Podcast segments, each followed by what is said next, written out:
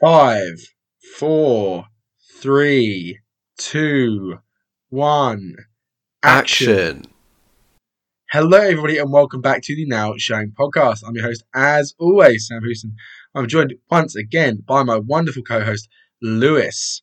Today, we are here to do three films on film. Three films about the wonderful art of cinema itself in different ways. We're going to be looking at Damien Chazelle's new film, Babylon, which is featuring is looking at the end of the silent era and the start of the talkies. It's kind of an epic, very long, and kind of looks at the role of someone who is already famous in the silent era, trying to make it in the sound era, an aspiring young actress and someone involved in the movie production industry, all as the decade changes. Secondly, we're going to be looking at Sam Mendes' new film, Empire of Light, which stars Olivia Colman, Toby Jones, Colin Firth, and a breakout performance by Michael Ward, which looks at the cinema itself and a middle-aged woman dealing with her own mental problems, a young black boy dealing with racism in England in the 80s, and talking about the wonder of the cinema itself. And lastly, but not leastly, we are talking about The Fabelmans, which is the new film from Steven Spielberg, legendary, some may say, director Steven Spielberg, which looks at, it's a semi-autobiographical tale based on his life in film, featuring a Sammy Fabelman and him going through his life as a child, as a teenager, as a young adult, finding his love for film, much akin to how Steven Spielberg did, and focuses a lot on the family dynamic with the parents, played by Michelle Williams, who has been nominated for an Oscar, and Paul Dano. So, as I just kind of threw in there, nominated for an Oscar, we're not going to be talking about the Oscar nominations today. The Oscar nominations have happened. We've seen a lot of the films. We haven't seen a lot of the films equally. So we've decided that instead of trying to fit this in alongside three films, or fit this in next week alongside three other films that we're going to be doing, we've decided to hold it off for a couple of weeks, see some of the nominees as they come out, especially in Britain, everything releasing so much later than everywhere else. We're going to try and see some of the films and then do an awards episode in a few weeks' time. So, we will be mentioning awards here and there. We're not going to pretend that they haven't happened, especially relating to the three films we're talking about today. So how are you doing today, Lewis? I'm doing excellently today, Sam. Today has been a wonderful day for me, for one reason and one reason only. Why is that reason? Lewis got Beyonce tickets. Lewis is going to see Beyonce. You got Beyonce tickets? I got Beyonce tickets.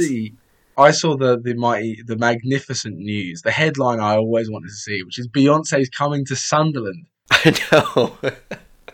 she's going to Sunderland, but she's not coming to Manchester. Really? How devastating. I agree. Good thinking. But yeah, I got a ticket. Only one, wow. So I don't know what I'm going to do. I'm just going to go on my own, I guess, because I'm not missing it. You bought one ticket. Why would you not just buy two tickets and just try and find someone to give? Because they were expensive. You're not the person paying for the second one, are you? Well, no, but I don't know who's going to go yet. Or you could just sell it. And it was a very stressful moment. I could only find one ticket. It's an investment that has to pay off. There's literally no risk. Well, either way, I get to see Beyonce live. So where? Cardiff. Yeah, but I saw Taylor Swift live. You did see Taylor Swift. I'm not that bothered about seeing Taylor Swift live, to be honest. I'm not Swifties annoy me too much to see Taylor Swift live. Yeah, but I also went to see the 1975, and they brought Taylor Swift out. Yeah, that would be a great environment to see Taylor Swift live. I was going to say, because there was no Swift. Well, obviously there is Swifties. There's a massive... The Venn diagram is almost the same. Yeah. But it wasn't exclusively Swifties, and these people weren't here for Taylor. Yeah, exactly. That would be a great environment to see Taylor Swift in. Or if I saw Taylor Swift at a festival, but I'm not bothered about getting tickets to go and see Taylor Swift. But Beyonce, I'm not a big concert guy. I don't like crowds very much. I'm not a huge concert guy, but I've always said there are two people that I want to see live before I die, Adele and Beyonce. And I've seen Beyonce. Well, I'm going to see Beyonce. You say that, you've been at one gig with me and you really liked it. I did. I really enjoyed it, yeah. So you're a bullshitter. So yeah. But anyway, this is not a music podcast. This is a film podcast. So how have you been, Sam?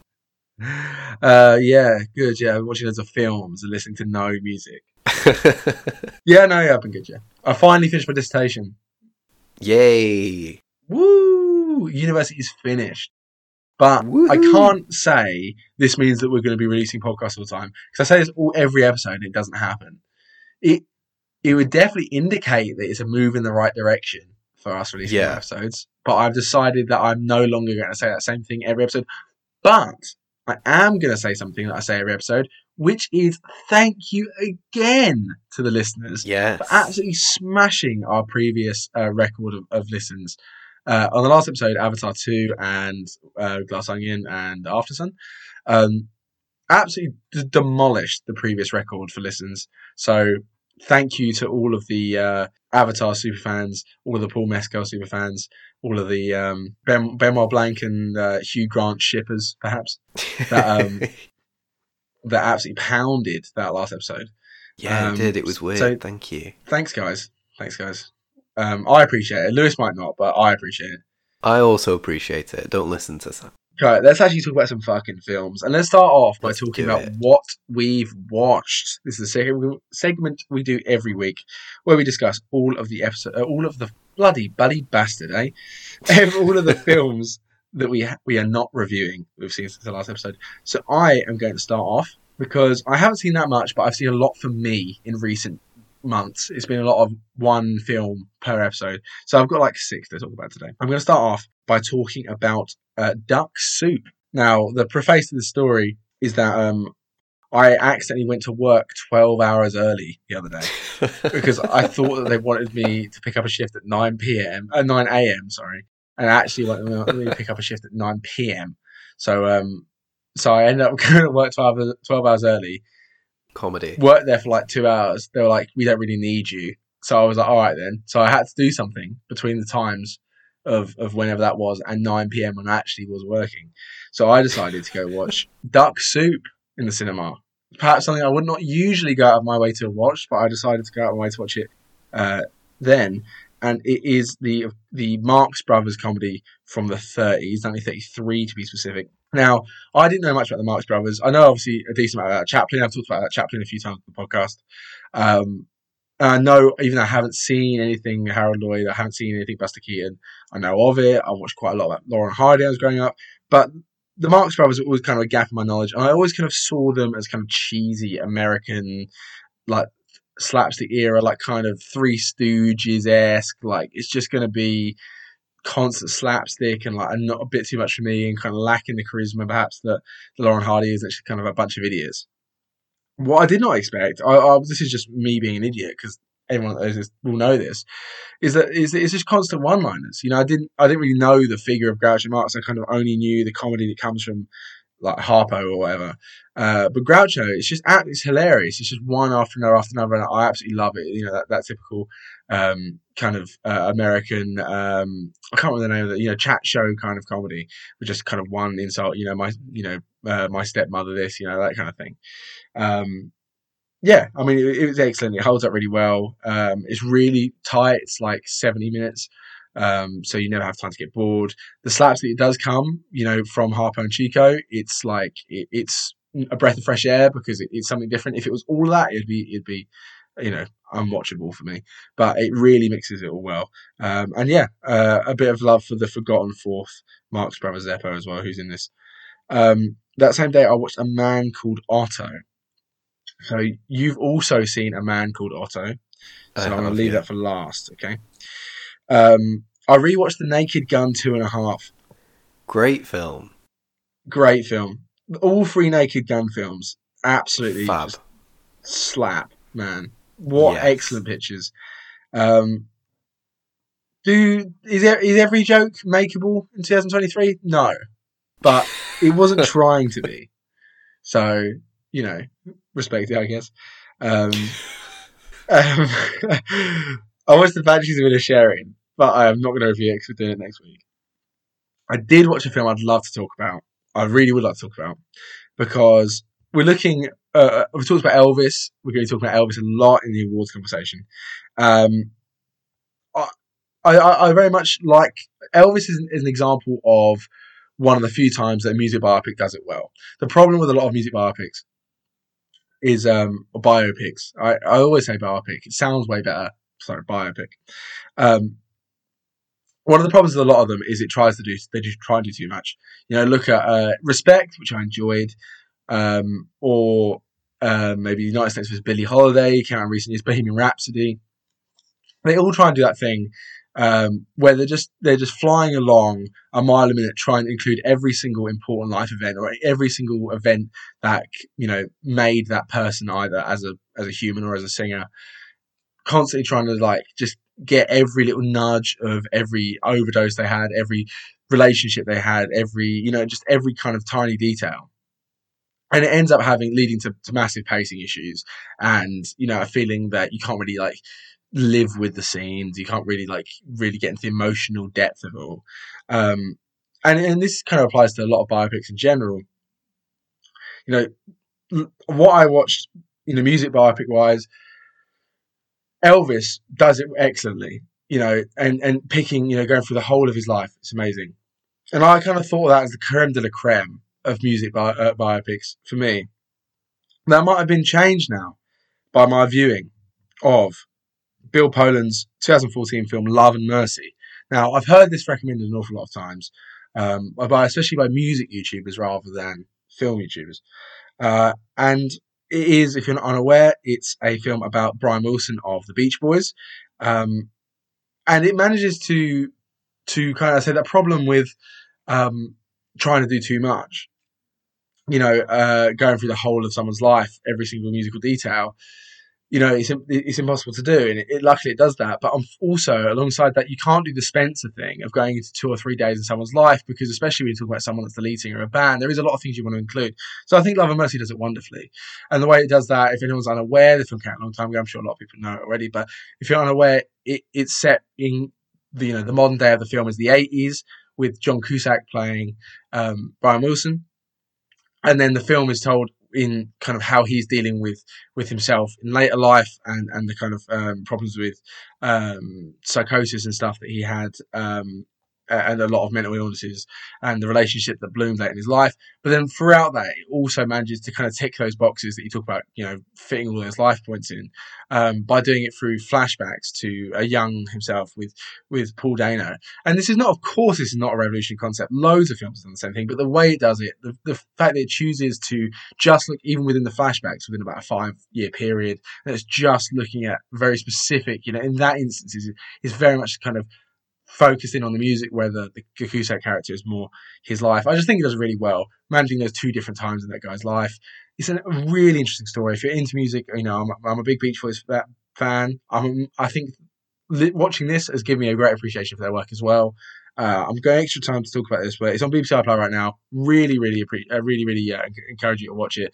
The scene where you see him composing songs like God Only Knows and Good Vibrations are just wonderful, wonderful pieces of musical cinema.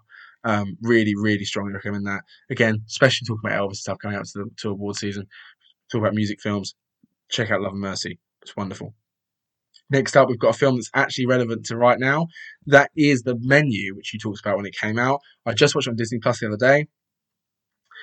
Andy Taylor-Joy, Ray Fiennes, Nicholas Hoult, Hong Chow, looks at, obviously you explained it, but when you reviewed it, but looks at this group of very rich, kind of bourgeois socialites that go to this private island to be waited on, to be cooked for by these, you know, top with the Gordon Ramsay, Hester Blumenthal types, with these specifically designed meals and portion sizes, and everything is very specific, and every meal has a meaning, and it's all has, you know, undercurrents of this, and it's all very pretentious. And then it very quickly turns out that the chefs have an ulterior motive to the meal, and chaos ensues. Really interesting film. It is a little bit too blunt with his message at times, but I really, really enjoyed it. It was fascinating. The food stuff, just the food stuff itself, without any of the extra stuff, I could have watched that for hours. I mean, it's just so fascinating watching. You know, it's almost more fascinating the food itself and how it's made, or the way that these kind of people was act so kind of pathetic and sycophantic around it, especially Nicholas Holt's character. I mean, it cringed when it was supposed to be cringy. It was quite funny at times. You know, the message, I agree with the message, even if it is a bit ham-fisted at times. So it looks beautiful. Food cinematography, beautiful. Wonderfully acted. Big fan of that. Give that an 8 out of 10, I think. Maybe a little higher. And the last thing I'm going to talk about today is, before Man Called Otto, is Bodies, Bodies, Bodies, which was a film that came out last year. I believe it's the directorial debut, I think, of Helena Raine. I'm not sure. Oh, it's her second film with Helena Raine, and stars Maria Bakalova, Pete Davidson, Amanda Stenberg, Rachel Sennett, Lee Pace, and a couple of people. And it looks at this group of teenagers and one kind of weird older guy, or 20-something essentially, and one weird older guy who come together during a hurricane in a big mansion, and they start playing a kind of fun murder mystery game, and then people start dying, and the question is, who is the killer? One of the best scripts I have seen this year. One of the best scripts. I absolutely adored Bodies, Bodies, Bodies. I thought it was such good fun. It went, it went so quickly. It was just a very fun. The chief word is fun. Very fun ride. Hilarious. And one of the things I thought that was and tense in moments too. One of the things I think really made the script stand out is, whenever you're watching media relating to our age, our generation. Now, of course, you're about 40 compared to me. How old are you? 2 years 28 old. 28 or something? 29 I'm 24. Or something? Yeah. I'm 2 years older than you. Around our generation, most media that's written about it comes from old people. And it's always kind of almost there, but it's just slightly cheesily wrong. I mean, especially if you guys watch EastEnders and there's teenagers in it. I mean, that's awful. But basically, we're not at the age where content is really being made by us that's being seen on big screens. It's normally made by older people about us. And I thought the Bodies, Bodies, Bodies was actually a really good representation of the way we actually are. And it's a little bit kind of over cliched, but remind you, these are mainly American white girls who are really over the top and cringy. I thought it was that's one of the things that made it stand out for me, is that it felt kind of realistic that I know people that are just like this. Good. I wouldn't really call it a horror. It was kind of marketed as horror. It's got horror concepts to it, but it's more, it's more of a kind of mystery comedy. Really, really good. Really enjoyed it.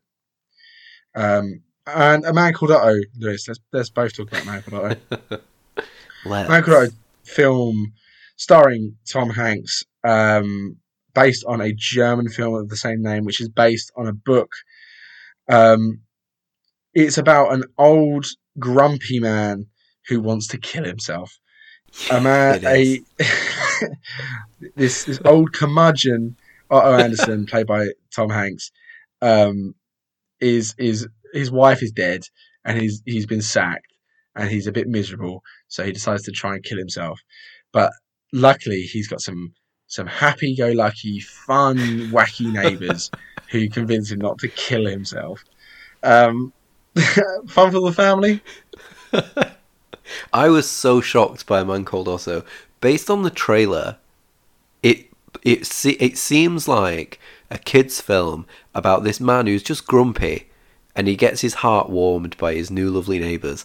And then there are multiple graphic suicide attempts, and I was taken aback. I did not expect this. The film has the tagline of "Fall in love with the grumpiest man in America," and also features a scene in which he puts a shotgun in his own mouth. Yeah. It's like he's not grumpy, he's suicidal. Yeah, I mean, he's also grumpy. He is also grumpy, that's true. Those aren't mutually exclusive. Yeah, that is true. But yeah, what did you think of the film, though? I thought it was alright. Once I kind of settled into the concept, because when it first came up, the BBFC rating card, and it said 15, I was like, what? I thought this was a PG. And it said suicidal theme. And I was like, what? What? Yeah. And there's like a scene where his pregnant wife is in a bus crash and their baby dies. And I'm like, what is going on in this film? Spoiler. Yeah, spoilers. Spoilers for the upcoming prequel series about A Man Called Otto. Yeah. But once I settled into that, I thought it was quite all right. It didn't like blow me away, but it was decent. It was good. Solid film. I want to add something. I agree. It was solid. It was quite heartwarming at times, even though it was kind of depressing. It had a lot of like heartwarming moments and stuff. I generally liked it. I thought it was pretty good. I will say Truman Hanks, who's Tom Hanks' son, played a young Tom Hanks. I thought he was god awful. Yeah, he's not the actor in the family. No, it's kind of hard to be. Like, once you're related to Chet, it's kind of done. Well, Colin Hanks, he's a good actor. He's a great actor, Colin Hanks. Yeah, he's definitely the third best in the family. Yeah. But, when Tom Hanks is your dad. Exactly. When Chet Hanks is your brother, yeah. Okay. So, what have you watched? And the answer is you watched loads. So what have you watched that's worth talking about? I won't talk about everything. The first thing I watched is worth talking about because that was Till. The film that is nominated... No, it's not. It's not nominated for an Oscar, and we'll talk about that next week. Yeah, in the future. The film that was going to be nominated for an Oscar but wasn't, with Danielle Deadwyler, about the story of Emmett Till that everybody knows. And I thought it was brilliant. I thought it was fantastic. Danielle Deadwyler absolutely floored me in this film. Unbelievable. Next level performance.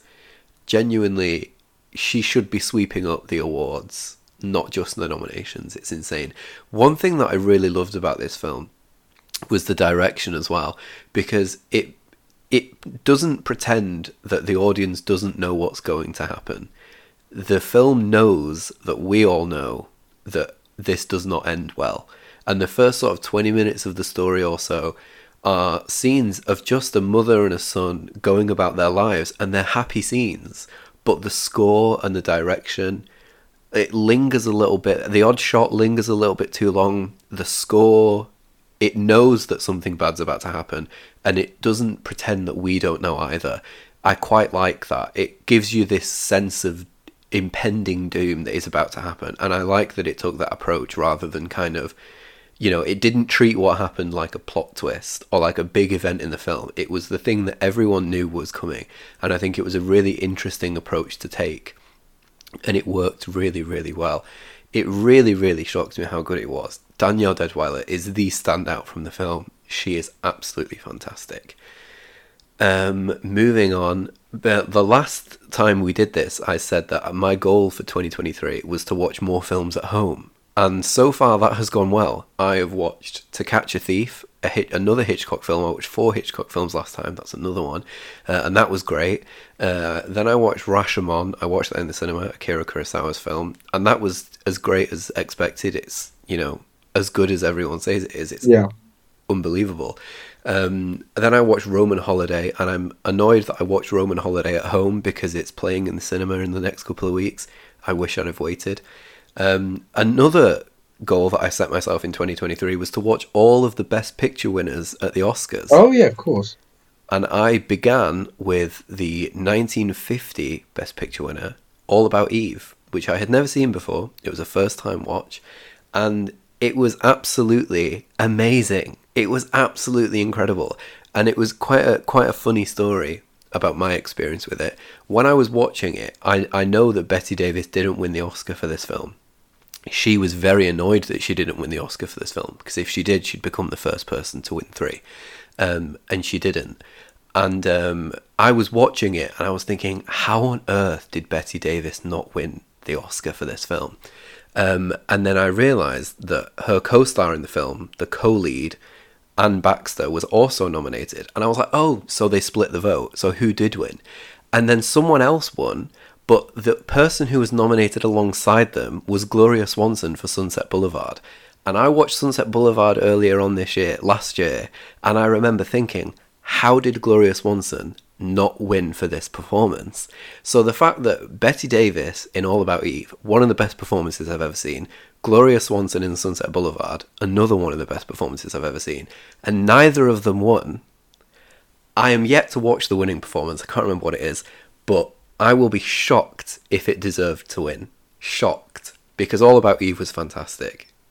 Amazing. Imagine if it is that good, though. I mean, I can't imagine it being, but if it is, I will be shocked. I will watch it soon and I will report back.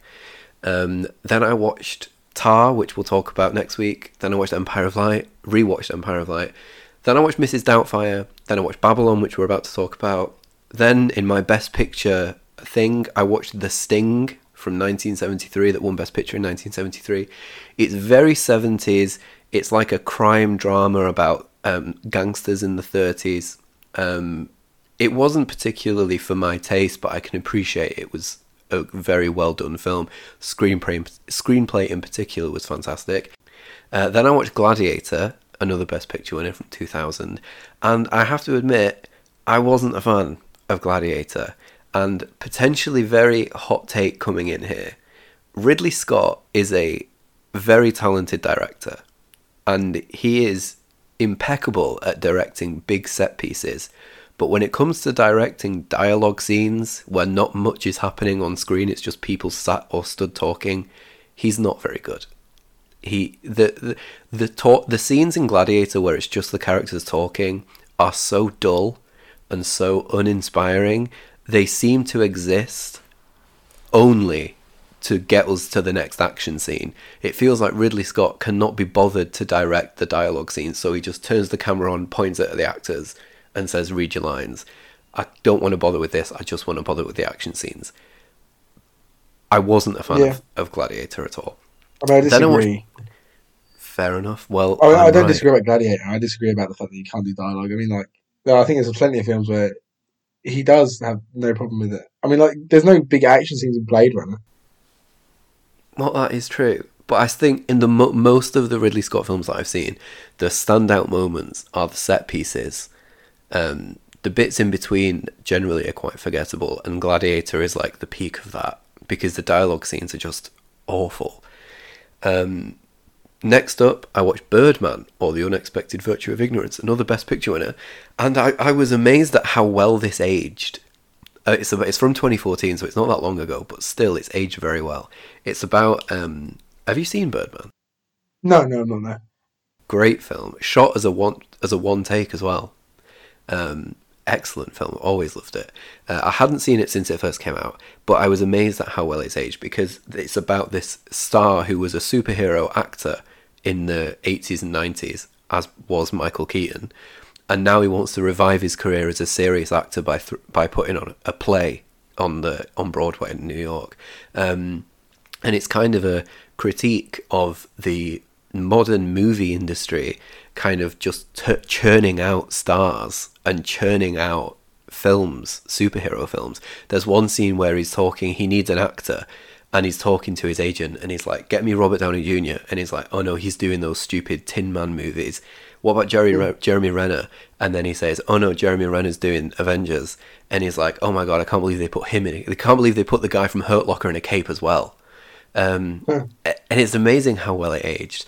Then I watched The Fabelmans. Then I watched Patan, right? Which this is an experience I had. I heard about this film a little bit. A few of my friends had watched it, so I was like, okay, I'll go and see it. So I booked my ticket. I turned up to the cinema. It was heaving with people. There was crowd control security there. Heaving with people. Really? So busy. Yeah, it was absolutely packed. Turns out the screen was sold out. It was sold out. And I was like, what the fuck? And it turns out that this film is the return of SRK, who is the biggest movie star in India. So it's like his big return to the big screen. So people flocked to see it, just to see this guy's return. And it was actually really, really good. Like, It was so much fun. It was so over the top, so melodramatic. I loved it. And also, a few Bollywood films that I've seen, and I know it's a thing that all Bollywood films do, there are very elaborate musical sequences in the middle of, like, action thrillers. And I just wish that more films would do that, because this film is part of a spy franchise. So it's a franchise action film, and there's a big musical number in the middle of it, and there's a big musical number at the end of it. It's amazing. All films should do that. Yeah. Then I watched Kung Fu Panda. Kung Fu Panda was great. And then I watched Megan. I was nervous about watching Megan because it's billed as a bit of a horror, but it's a, you know, it's only rated a 15, so I was like, maybe I'll be able to do it.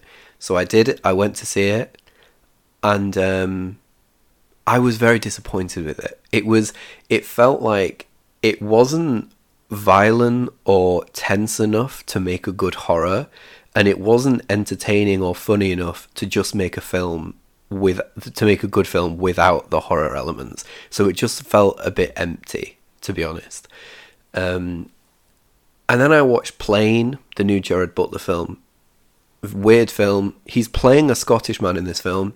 His accent is still all over the place, even though he is speaking in his native accent. Very weird. And then I watched something that I have not seen in a long time. I watched this when it first came out, and I was confused by it because I didn't know what it was. And you have described it as one of your favourite pieces of media ever. And when you said that, I said, oh, I need to rewatch it. And I finally did. Do you know what I'm referring to? Yes. I finally rewatched What Did Jack Do? And it is great. It's so weird. And that sent me into a David Lynch spiral. Although I say spiral, it did only consist of one other film. But this was only like 2 days ago, so I'm in the middle of the spiral still. So then I watched Blue Velvet, David Lynch's famous film from the 80s, and it was so good. Oh, it was amazing. I am obsessed with it. David Lynch is so surreal and crazy. It's such a great film. What a groundbreaking piece of film journalism from you. David Lynch is weird, but no, Blue Velvet, it's genuinely amazing. Watch it as soon as you can if you haven't, because it's absolutely amazing. Then I watched All Quiet on the Western Front, which we're going to talk about another week. And then yesterday I watched Whiplash, rewatched it for the first time, which I know is another one of your favourite films. And I surprisingly, I didn't love it as much as I remember loving it. I still love it, and I still think it was great, but I remember finishing it and being like, that's 5 stars, easily. And this time I was like, I'm feeling more like 4.5, which isn't a big distinction, but still, I didn't love it as much as I remember. But I still thought it was great. Don't interpret this as me saying it's not good or it's not as good. It's still amazing. I just didn't love it quite as much. And then I watched Mulan in the cinema as well, the 1998 one, not the 2021. I completely forgot that the 2021 existed until I saw this one listed on the cinema app. And that's everything that I've seen this month. Fair enough. Nice. Okay, cool. So do you want to take it away with the news then? Yeah, sure. We have quite a bit of news to get through, so I will speed through the bits that I can. Some more, it feels like every week we've had some Avatar 2 news, but Avatar 2 has now officially passed 2.1 billion, which means James Cameron is now the only director to have 3 films gross over 2 billion at the worldwide box office, which makes me happy because the Russo brothers no longer share that record. Yeah. It's now the 4th highest grossing film of all time, and James Cameron has confirmed that Avatar 2 was so successful at the box office that he will be making all 5 Avatar sequels. So there's some good news. Speaking of Ridley Scott's Gladiator, Paul Mescal has been cast in the upcoming sequel, After Sun star. It's really not a film you'd imagine that a sequel will be made for, isn't it? It's really quite bizarre that that's happening. Yeah, it is weird. Especially, it's the kind of film where they make a sequel for it decades later, but no one from the original is involved. So I'm surprised that Ridley Scott is the one doing it. Yeah. some more news. Tim Blake Nelson has been cast in Dune 2. Nice. Don't know who has, but he has been cast in Dune 2. Phoebe Waller-Bridge is writing a Tomb Raider series for Amazon, which is nice. Yeah, I saw that, yeah. We have a lot of DC news. Time to get into the DC news. This is the biggest chunk of the news. First up, The Batman 2 has been confirmed, finally, and it has officially been called The Batman Part 2. And it will come exclusively to cinemas on the 3rd of October, 2025. I'm very much happy with the decision to call it The Batman Part 2. It gives it a prestige vibe that would not have been there if it was called The Batman Vengeance or something. Or The Batman the Brave and the Bold. Someone said on Twitter the other day that this is the first ever Batman sequel where they've just put a number on the end. Oh, really? Yeah. Yeah, it is. Yeah, you're right. Yeah. All of the others are like The Batman Returns. Or Batman Returns, Batman Begins, The Dark Knight, Dark Knight Rises, and all that jazz. Yeah, right. Aquaman 3 is apparently still happening. James Gunn said that Jason Momoa always viewed Aquaman as a trilogy. If no one's aware, by the way, DC announced their upcoming slate a couple of days ago. It's been officially rebranded as DC Studios now. And their upcoming slate is as follows. Superman Legacy is coming to cinemas on the 11th of July 2025. It's a Superman story. Did you see the viral tweet about the... Did you see that tweet that went like kind of semi-viral about like upcoming actors, like recommendations for actors to play young Superman? No, I don't think so. It was like someone's list of actors, and it included Tom Holland and Timothée Chalamet. Timothée Chalamet would be a horrible Superman. Horrible. That is so funny. It will be written by Gunn, and it's called Superman Legacy, which I'm not a fan of that. No. The next film on DC's slate is called The Authority, and it's an ensemble movie about superhumans who have less than idealistic approaches to saving the world. So it sounds a bit like the Suicide Squad. Yeah, I was going to say, I've kind of heard that one before, right? Okay. Yeah. Next up is The Brave and the Bold, which will introduce the DCU's Batman. Pattinson's Batman. Yeah. Pattinson's Batman is separate from all of this. They've actually named that universe. I think it's called something like the Elseworlds. And that includes Joker, Joker 2, and The Batman Part 2. That's called the Elseworlds film. Well, Elseworlds just me. Elseworlds is just DC term for anything. It's an alternate universe. It's not. They're not saying that the Batman and Joker aren't in the same universe or anything. Oh yeah, that's not what I mean. Yeah, that's not what Elseworlds. I mean. Yeah. So they're making Elseworlds. Like Superman and Lois is Elseworlds as well. Apparently, the TV show. Yeah, so DC used Batman. So they obviously DC does have a Batman, which is Ben Affleck, and then now they're bringing Michael Keaton back in. Who originally was supposed to be in Batgirl, but that got cancelled. But he's still going to be in the Flash. Yeah. So that's two, and then people who are going to be in the cinema. People like your mum who hasn't really got much of a clue has just seen Batman in fucking Robert Pattinson, and now there's a fourth one. How fucking confusing. I know, especially because I think this film... Give Affleck a paycheck, man. I like Affleck, but just give him a paycheck. Especially because it's called The Brave and the Bold. Like, general audiences will not know that that's a Batman film. I wouldn't know that that's a Batman film. I believe it's called Batman, The Brave and the Bold. Oh, okay, that makes more sense. But still, general audiences are going to be so confused by all of this. What is canon and what isn't canon? It doesn't make any sense. But The Brave and the Bold... I'm a film nerd, and I don't know. Yeah, me too. I've no clue what's going on over at DC. I thought that this announcement would be clearing everything up, and it just hasn't. But The Brave and the Bold will introduce the Bat family, first among them, Robin. And Robin will be Damian Wayne, who is Bruce Wayne's son, apparently. Played by Timothée Chalamet, most likely. Next up there is Supergirl, Woman of Tomorrow. Who is Superman's cousin, and apparently it's a much more hardcore character than Superman. Right. I think it's like one of the biggest box office flops of all time is the 70s Supergirl film. Is it? I think so. Oh, that's funny. Next one is Swamp Thing, which is, and this is a quote, they will investigate the dark origins of Swamp Thing through the prism of horror. Yeah, Swamp Thing goes hard. I'm thumbs up to that one. Yeah, I actually trust DC to do it horror-esque, though, unlike when Marvel said that about Werewolf by Night. And Doctor Strange 2. And Doctor Strange 2, yeah. There are some TV things that are happening. Yeah, including an Amanda Waller fucking live series. Yes. Live series. I'll speed through the TV shows that have been announced and then we can discuss them all because they're all sort of linked anyway. First up is Creature Commandos, animated series. Every episode has been written by James Gunn. He's also said, and I think this is very interesting, the voice actors cast in the roles in the animated shows will play the live action versions of their characters later on in the DCU. Interesting. Which I think is great, as long as they don't cast like just someone who can't voice act just because they're a big movie star. But that show will feature Weasel from The Suicide Squad and Rick Flagg's dad. Weasel! Yeah.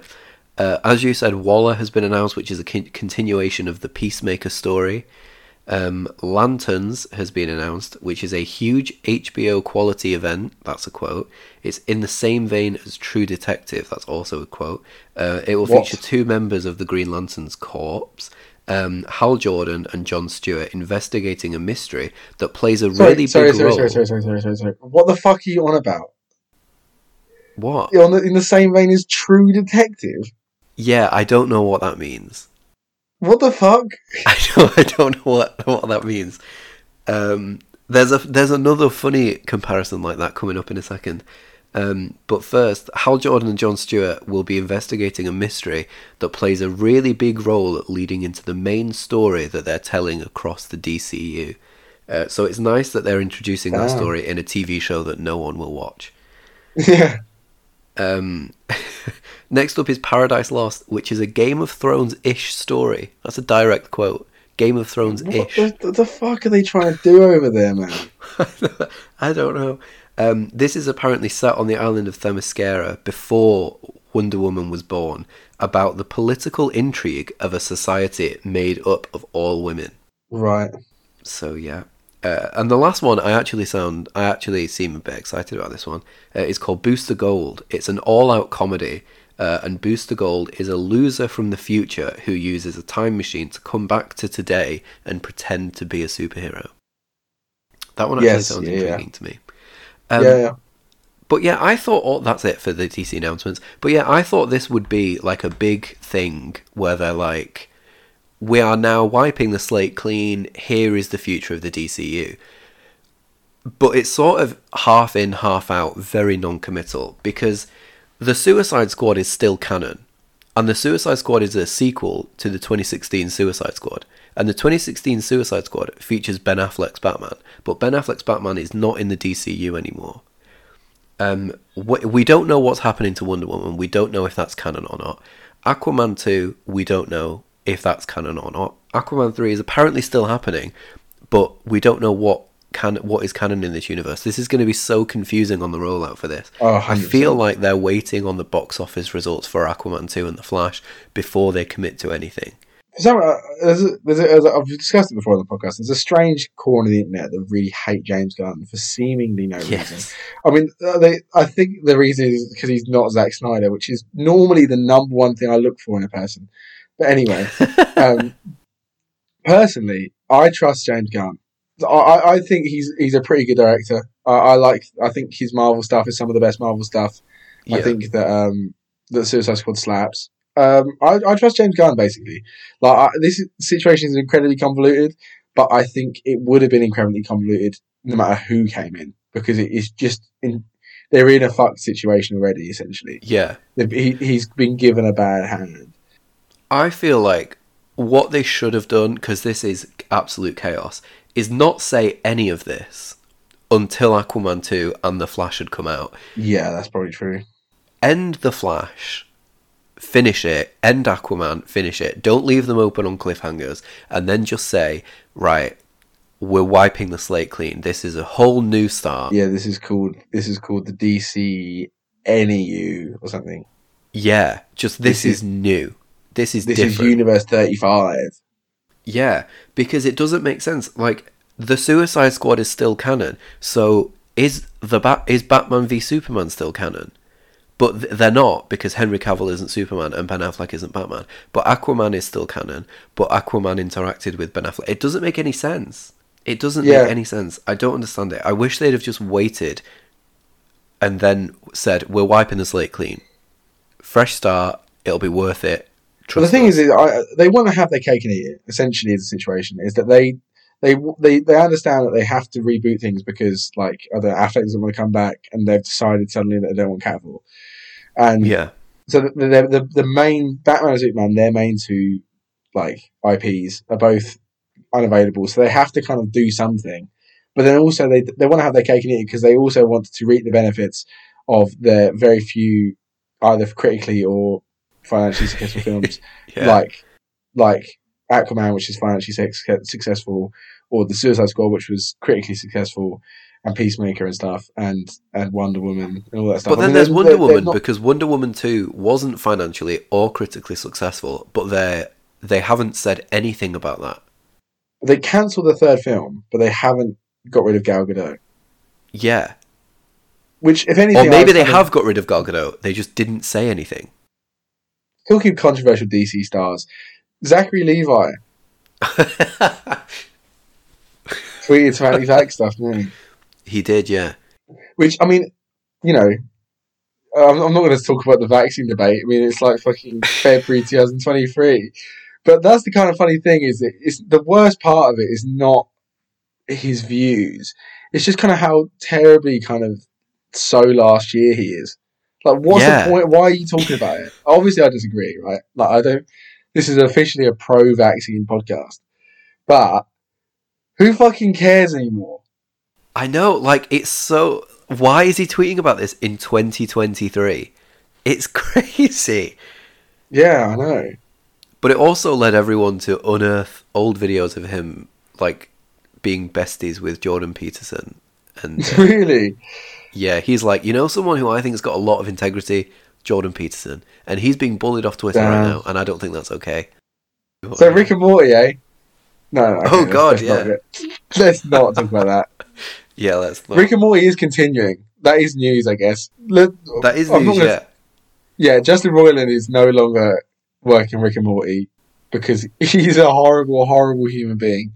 Yeah. But they are continuing Rick and Morty. So what's going to happen is that they're going to get new voice actors in, and they get new writers in. Right, and it's going to be probably a bit worse just because, you know, talent and being a horrible person are not directly related. And then everyone's going to talk about it being woke and ruined and stuff, like it's the Matrix has caught him rather than him just being a sexual predator. Yeah. Yeah. That is, it's sad. Yeah. Well, it's not sad. It is. If you like Rick and Morty. It's sad that it ever happened. It's also, yeah. Big Rick and Morty fan myself, as much as cringe as it is to say. Oh, jeez.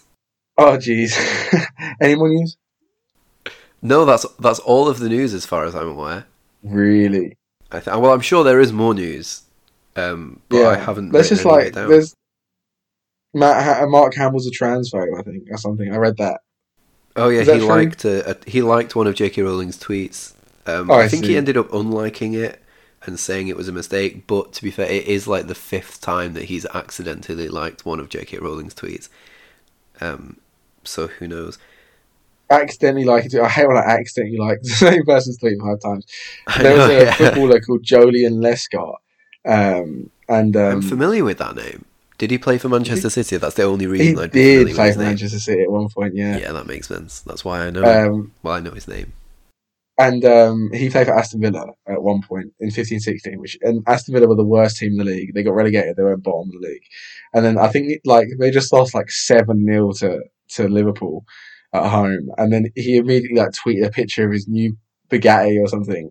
He posted on Instagram this almost within 10 minutes of them losing, he posted a picture of his Ferrari or whatever on Instagram, and then claimed he after the backlash. He claimed he accidentally did it in his pocket. He accidentally went to new post, select a photo, and posted it in his pocket.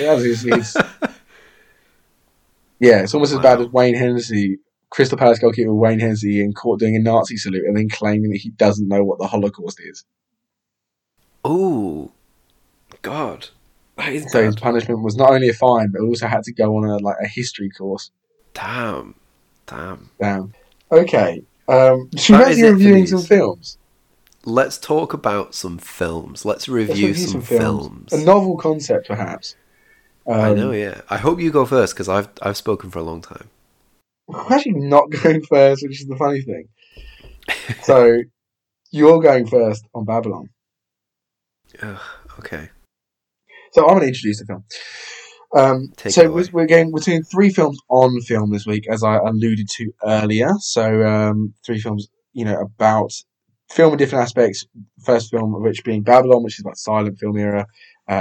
The second film, Empire of Light, which is about more the cinema itself and 80s, and The Fabelmans, which is about how cinema impacted the life of Steven Spielberg and his family.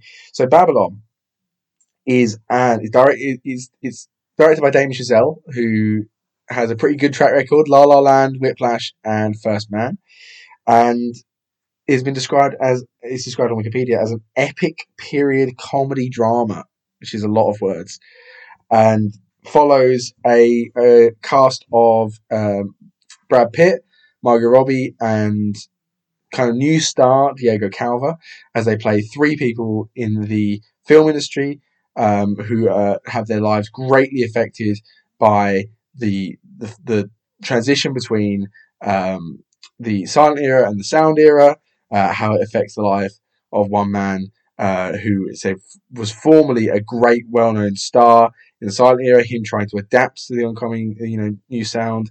We've got an actress who, played by Margot Robbie, who kind of has 20s sensibilities and has to adjust to living in a more conservative 30s age.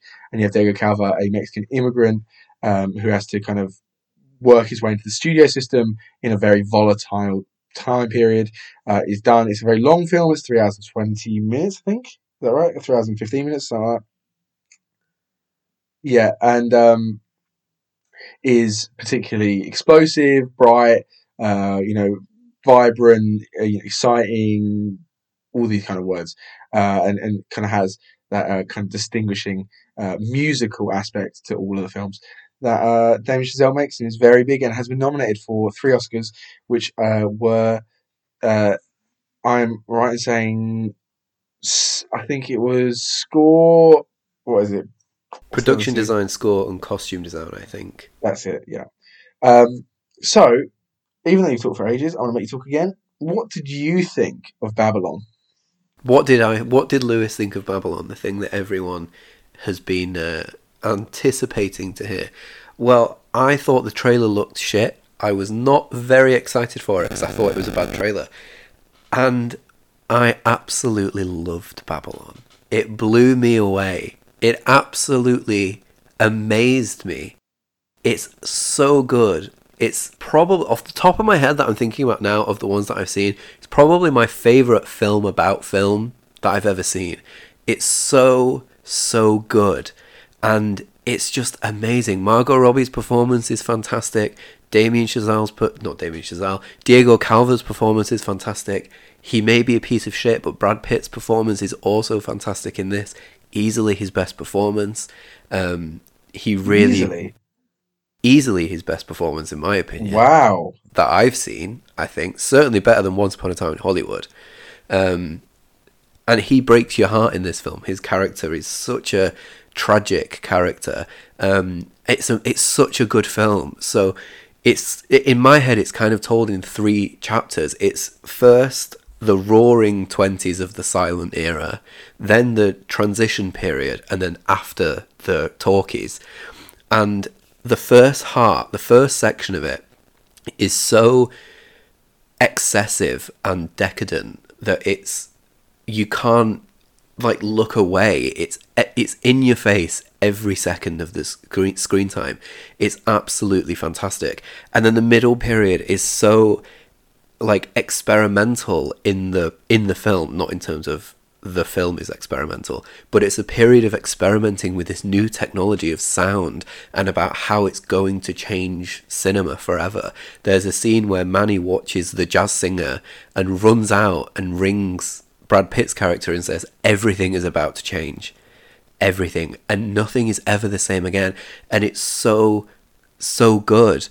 And then the last chapter is like, because it's told from the perspective of these four people, you know, Sydney, Manny, Nellie and Jack, the four protagonists, it feels like Hollywood has stopped being so fun and over the top and excessive.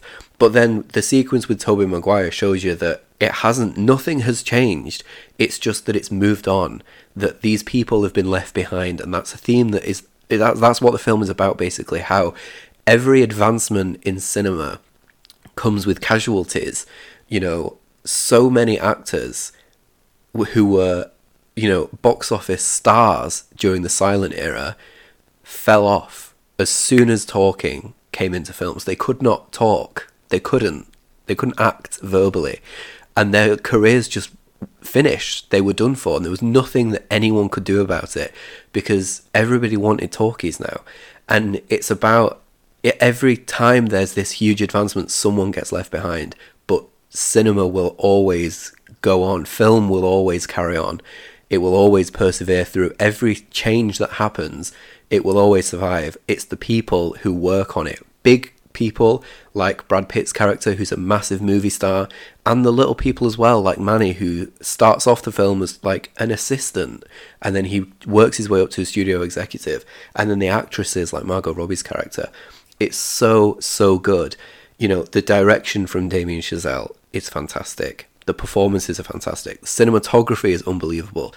The editing is fantastic. The ending of this film is amazing. I won't talk about the ending in detail, but it's amazing. The big star of this film is Justin Hurwitz, in a way, because his score, I could listen to it for hours. It is laced with cocaine. It is addictive. It's absolutely fantastic, this score. It's amazing. And the ending, I won't talk about in detail, but the ending is so moving because, like I said, this film is about cinema and film always persevering through everything. You know, we went through the war, the depression, everything, but film always survived. It always persevered. It's the people, the actors, the workers who love the films that get left behind. And the ending is so moving that I was like close to tears watching the whole ending sequence because it was so sad and so triumphant at the same time. And then there's another sequence in the film where Jean Smart, who is also fantastic in this film, delivers a monologue to Brad Pitt. And it's one of the best scenes of the year. There are so many scenes in this film that could be the best scene of the year, but that one for me was amazing about the longevity of films as well. She's talking about, you know, long after you're dead, someone will exhume your films from the vaults and project them. And as soon as someone watches your films, you'll be alive again. You're immortal. And it's about the lasting effect of cinema and the fact that we have films of people who died decades and decades and decades ago, and their impact is still being felt. Their effect is still being felt. You know, there's another great scene where Brad Pitt lectures his wife, who's a theatre actress. And at the time, you know, theatre actors were taken a lot more seriously than movie stars. And he tells her it's not a low art. You know, cinema is not a low art. It matters. It means something to so many people. And this film basically shows you why. And then it shows you at the ending everything that cinema has become. Every technological advancement you see in that ending. And, you know, at first you think of it as just, oh my God, this is great. I love films. This is amazing. But when you think about it, you're seeing so many people's lives. And a lot of them are dead. A lot of them, you know, don't work anymore because technology moved on, we don't need them anymore. And it becomes so sorrowful and so sad. It's just amazing. I absolutely loved Babylon. I fell in love with it. It's 3 and a bit hours. I watched it. I rewatched it recently watched it the day it came out, and then I watched it again a couple of days ago, and at no point did I feel like I kind of want this to be over now. It doesn't feel like it drags. It absolutely flies by. It's got breakneck pacing, but in a great way, and it's just absolutely amazing. It's so fantastic. I feel like there are so... I know I said this a second ago, but there are, even as I'm talking, I'm thinking there's another scene that I think that could be the scene of the year. That could be the scene of the year. There are so many moments where it's just so brilliant and moving and emotional, but at the same time hilarious and slapstick and crazy, that you think, how can a film that's so slapstick and insane be so emotional and moving? And yet it is, and it's just, it blew me away. Babylon blew me away. I loved it, and I hope you feel the same way. How do you feel? Do I feel about Babylon? Well, I'll say one thing right away. The honest answer is I'm not 100% sure, because I feel like I've checked now, it's 3 hours and 10 minutes. Even though, you know, there's a lot in there. In 3 hours and 10 minutes, even though you get to spend a lot of time in the film, it still goes by a lot of things so quickly, because I said the pacing is so breakneck, that I feel like I didn't get to fully take everything in. You know, I'd like to rewatch it, to be honest, and I would like to see my thoughts change after that. But these are going to be my initial thoughts, the way I feel right now, having seen it earlier today. There is very little really wrong with Babylon. I do think that it is in almost every way exceptional.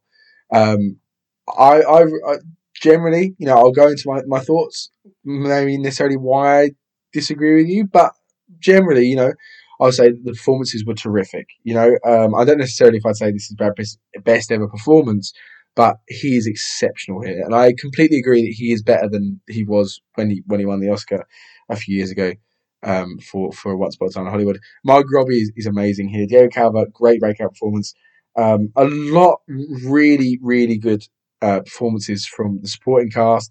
You know, again, it's kind of a 3/4 person story, because Sydney is a lot less important than the other three, it seems. Jovan Adipo, if I pronounced that right. Also excellent. Jean Smart, Tobey Maguire, Samara Weaving. Loads of great performances in there. Lee Jun Lee. Some really good performances. Yes. The film is exciting and just vibrant. The colours used, it looks wonderful. It sounds wonderful. And the thing that it does so well is, I think we view film quite linearly and quite directly related to one another. You know, you think of a progression of film in the early days. You know, when I'm watching these films from 1900, 1902 to 1910, you're seeing the cinematic techniques and you're seeing how things evolve and you're seeing directors start to get styles. But one thing I don't think people realise enough, or people don't think enough when they're comparing the talkies, you know, the early talkies and the late silent films, is that the change in culture that happens towards the end of the 20s is so enormous. I think that this film really does do a good job of just showing how much the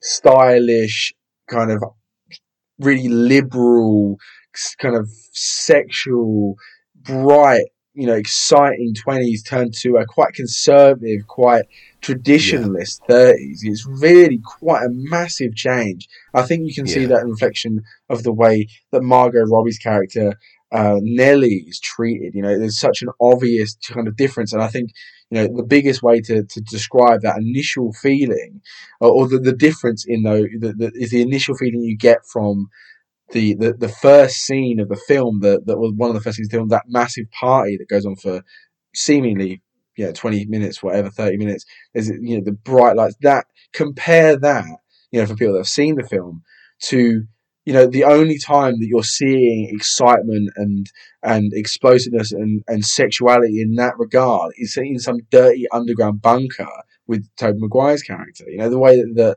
the feelings that people have are still there, but are so repressed by the next decade. I think the film does a really good job at showing that, showing the difference in everything. You know, as you said, Diego Calva. Nothing changes, but everything changes. And the way that the film industry changes, I think, you know, looking at the early sets you have in the silent era, filming 5 scenes at once, to the intense studio atmosphere that comes in the late 20s. Basically, this film consists of a lot of exciting, well-written, well-acted, you know, just really well-made, just solid, exciting, fun vignettes.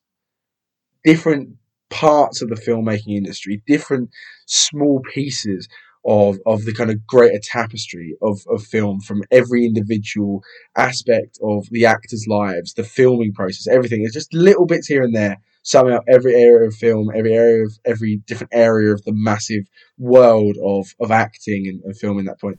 The problem I have is the connecting of those vignettes, because I really struggled to see this as one coherent story that I become attached to. That's the problem with that. That's what lets me down. Like, even though every individual element was wonderful, I did not form a connection with the lead two characters. And I know Brad Pitt is kind of a lead character, but, you know, he very much is the third out of the big three in the film. Diego Calva's and Margot Robbie's characters of Manuel and Nelly are clearly the lead and co-lead, the main two there.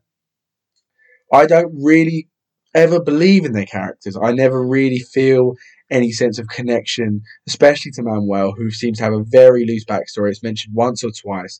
You get some stuff towards the end, but I don't really feel like I cared for him as a human being. I was far more interested in the subplots. Margot Robbie's character, a little bit more definition, failed to necessarily see the connection between her and Manuel. It seemed to come out of nowhere. Once every 45 minutes, we were reminded that them two liked each other. It for me, I thought that it felt like we were missing scenes in there. I had to have a reason to care about them two as a pairing. I think that generally kind of breaks a lot of the third act's storytelling apart. Even though the script is so good, I don't necessarily know if I went along with all of that. And I also think that some of the most interesting stuff is kind of sidelined to some of the less important characters. I think that the story of Sydney is one of the ones that I think is one of the most interesting ones, and I really enjoyed all of his scenes. But he very much seems like the fourth part of the story, the fourth character, and I thought that was a bit of a mistake. Look, I loved it. I really did. I appreciated every moment of it. I thought it went by like clicking the fingers. It did not feel like it was 3 hours long, and that ending scene. I understand some of the criticisms towards it, but I also did love it at the time. I will admit, I really thought it was a nice touch. I disagree with you on the editing. I think there's quite a few moments of poor editing in this. Personally, wasn't a big fan. Some nice flashy stuff towards the end, but I think just in general, I thought the editing was a little bit below, especially seeing how good the standard cinematography was. Judd Hirsch. Am I pronouncing that right? Judd Hirsch. Got nominated for The Fabelmans in supporting actor for a couple scenes. He's in the film for a few scenes, but their scene is impactful enough for him to earn an Oscar nomination. If anyone deserves that, I think it's Tobey Maguire. I thought Tobey Maguire was the standout performer of the film. I thought Tobey Maguire was amazing. Really? He was only in 2-3 scenes, but every single time he opened his mouth, I was staring at him. And it's not just because I like the guy. I thought that just his character, his creepiness, the makeup of him, everything. I know obviously that's not him himself, but just it was like it was a car crash. It's horrible. He's a disgusting character, but I just couldn't turn it away. And I thought the performance went to a match. I thought that it was, for me, the standout of the film. And I came away thinking I forgot how good Tobey Maguire is. He's not been in any film other than a Marvel film since 2014 or something. Where, you know, The Great Gatsby, where he's playing the opposite of the character that he's playing here. I mean, I understand all the reasons you love it. And I kind of wish I could. And I think maybe watching it again, maybe I'm spending a bit more actual time with those characters. But as someone that's also a bit of a nerd for the silent era, it definitely scratched the major itch. And I think it's quite impressive how well they, you know, like the Brad Pitt's character, the Jack Conroy character, is, you know, the old veteran of the silent era struggling into the sound era. Showing him in the silent era, I think it's so representative of what those stars look like and the way they act in the scenes. I think the acting is very well done. Yeah, and again, a few of the best scenes of the year. I completely agree. Yeah. Did you So I was going to ask you, did you get a?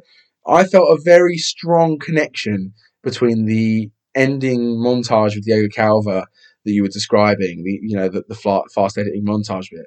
I felt a very strong connection between that and the "My God, it's full of stars" moment from the end of 2001. Yeah, that makes sense actually. Yeah, I didn't put that together until now. Like him seeing that, the way he reacts, kind of the concern, but also the kind of pleasure, the excitement of it, the visuals that we're looking at, and also the kind of realize. I think that the fact that both of those two characters are witnessing the enormity of the reality they live in. I think that's true. 2001 is about like the vast existence of humanity, and then the one in Babylon is like a microcosm of that, of its their place within the film industry. So yeah, that makes sense. I didn't put that together till now, but yeah, that's a good point. Yeah. But yeah, I do know what you mean about not really having a thread to connect all the scenes through. But I think that's kind of why I like it so much. Because it is just a series of little bits. It's not like you're getting the full story. You're just getting little bits of it. And my heart broke in the scene with Manny and Nelly at the end when they're dancing. My heart broke in that scene, knowing what's coming. It's so like heartbreaking. Where I know you saying you didn't particularly get invested in that relationship, those characters. But when you do get invested in it, as I did, maybe you will on a second watch. It's just so devastating. It rips your heart out. It's really sad, but also really, like I said, it's a really triumphant but really sorrowful ending. So yeah, I mean, I guess this is a bit of a spoiler for my next two reviews, but this is, regardless of my thoughts on the other two films, whether they're more positive or more negative, this is the film that directly made me appreciate film the most of the ones we've talked about today. That Empire Light is more about the cinema really than it is about films, and the Fabelmans is an incredibly personal story. This one really made you realise, oh man, it's wonderful, and especially that era. I kind of look back and think, that period was just so fun. I know, and I think another one of the things I loved about it so much is, like you were saying, the way that Hollywood got so conservative in the 30s because of the Hays Code and everything like that. I think the scene that really illustrates that for me is that when Manny and the Count are fleeing from the bunker and they're running away from gunshots, it cuts, very jarring cut, to a very dull, boring party that Brad Pitt is at. And it's a direct contrast between the kind of parties that happen in underground, the kind of parties that were happening at the beginning, and the kind of parties that are now the type of Hollywood parties. It's become so prudish. In the first party, it's so excessive. There are drugs and people having sex out and about. There's an elephant there. And then this party, and there's a string quartet band, and people are all in tuxedos and they're just having nice conversations with a glass of wine. I think that cut really illustrates the big change that went on in Hollywood, and it's executed so flawlessly with a single cut. And I think that is the most impactful moment in the film in terms of displaying the change that Hollywood was going through with the Hays Code at that time and with that sort of stuff in general in America, not just in the Hays Code, but all over. I thought that one singular cut was so perfect. I loved it. I love this film. Yeah, and also I didn't mention it, but you did. The score obviously is wonderful and is completely deserving of its aforementioned Oscar nomination, because it is very good. One of the standouts of the year for sure. So yeah, and of course, you know, talk about individual aspects, creating that feeling of, especially the 20s. He goes down to a lot of the excellent work of the production and costume design teams, and again, praising a lot of my praise to Tobey Maguire also comes from the magnificent hair and makeup that he's got on that point, because he looks so horrific. It's pleasurable. What are you thinking rating wise then? So it is a bit of a weird one, because there are part of me that I failed to emotionally connect with it, which is a major downfall. But then also, I love every aspect of it in a weird way. Well, not every aspect, but most aspects. I think I'm kind of inclined to go in the 8 to 8.5 range. Fair enough. That makes sense with what you've said. I'm assuming you want to go for a 10. I am going to go for a 10 out of 10. For me, this was a big swing that was risky, and it didn't pay off because it flopped at the box office and it critically bombed. But it paid off for me because I loved it. And I think it will be reevaluated in like 10 years and people will be like, how did that not win Best Picture? Yeah, yeah. 10 out of 10. I can see that. Yeah, I mean, it's not my fave. I'm not saying anything. Actually, I'm not going to say that. Anyway. Okay, so what are you thinking for Man of the Match? This one is really tough. Really tough. I have no clue. It's so difficult. You didn't, but I loved the editing, the production design, the costume design, the hair and makeup, the cinematography. It was all amazing. And I kind of want to give it to Damien Chazelle because he is the architect of the whole thing. But at the same time, the score, the music is just so impeccably good. I think I have to give it to Justin Hurwitz. Absolutely unbelievable score in this film. Baffling that he has scored 5 films. They're all Damien Chazelle's films, and every single one of them has amazing music. I haven't seen First Man, so I don't know. And I haven't seen Guy and Madeline on a Park Bench either. But the 3 that I have seen all have amazing music. So I would say Justin Hurwitz for his score. Yeah. It's tough. I'm not going to give it to Tobey Maguire because... I'm considering... Tobey Maguire was a producer on this film. Yeah. I had no idea.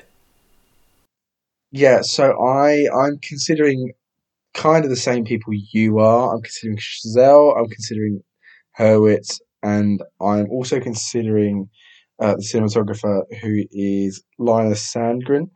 Yeah. And all of the actors as well they're all great. Jean Smart is not getting enough appreciation. She has a small role, she doesn't really do much, but what she does do, she does impeccably. I'll argue it's not a small role. Well, maybe you'd be right. That is true. She is in it quite a lot. I am going to give it to Linus Sandgren, cinematographer, because I love to praise cinematographers on this podcast, and I'm continuing that. The cinematography is wonderful, and again, creating that vibrancy, giving that the energy to the color to that world is so important to presenting, the wonder of the 20s compared to the kind of relatively drab 30s. So I'm going to give it to Linus Sandgren. Big up. Fair enough. I agree. Okay, nice. So I didn't love it. I didn't absolutely adore it, but not to the same level you did. But I still respected it. So I guess you can kind of be decently happy with that. Yeah. I mean, I can't really complain about your review. It's a good review. You just didn't emotionally connect with it, and that's fair. Yeah, interesting. Next up, we have director Sam Mendes' new film, Empire of Light. If you don't know Sam Mendes, you will know the films he's directed. He directed 1917, Skyfall, Spectre, Road Expedition, and Oscar-winning film American Beauty. Yeah. All 3 films that we're doing today are by Oscar-winning directors. How interesting. Yes, very true, yeah. So, Empire of Light is a film starring Olivia Colman and a performance from relatively unknown English actor Michael Ward, who I think is best known for his part in Blue Story. It also features performances from Colin Firth and Toby Jones, and features around Olivia Colman's character Hillary, who is a middle-aged woman in, I believe, Margate, who works in a cinema, and she begins a kind of unconventional whirlwind romance with Michael Ward's character, who is a young black man called Steven, in a time of racism and I guess the issues with age gap, and also issues around the way that mental health was looked at, seeing as Olivia Colman's character Hillary has quite strong mental health problems, all along the backdrop of the cinema and the way that it affects our lives. So I will start off with Empire of Light on this one. I'll start reviewing this. Take it away. So again, you know, saying if The Fabelmans is Steven Spielberg's love letter to hit film in his life, and Damien Chazelle is the love letter to silent film and film in general, this is the love letter to the cinema itself. And I think in its aim of doing that, it does a very good job. The problem is this film is that it really does try to do far too much. That is my issue with the film, is that this film is ridiculously overambitious, and I think that greatly lets it down. People use the term Oscar bait often, in the same way that people use the word pretentious often to describe films, and I very rarely find very many films ever to be pretentious. I think that most films that are called Oscar bait, it's a fairly unfair statement. This film is Oscar bait. He has tried to tick every single box that he can do, to add in every single subplot, to affect every single area of society, to try and get a film that is going to, you know, make Academy voters want to vote. This film does not need to be about this many different issues, this different many aspects of life all at once. It does not have the screen time for it. It does not have the reason to do it. And I feel that it just felt a bit bloated. Again, technically well made. It got a cinematography Oscar, which is a surprise. It is Roger Deakins, so I guess it's gonna be that. It is well shot. Slightly surprising, it's been considered one of the 5 best of the year. It's technically great. Acting is generally pretty good. I'm going to get back to that in a minute. But again, it is just simply trying to do too much. There is the main theme of the cinema is dealing with also deals with the subplot of the age gap romance, the interracial romance, the racism felt at that point in the time, the mental health issues, past relationships. It's like there's an awful lot of things going on all at once. College was in there. It's sexual all of these abuse. Things going on. Yeah, that's one. Yeah.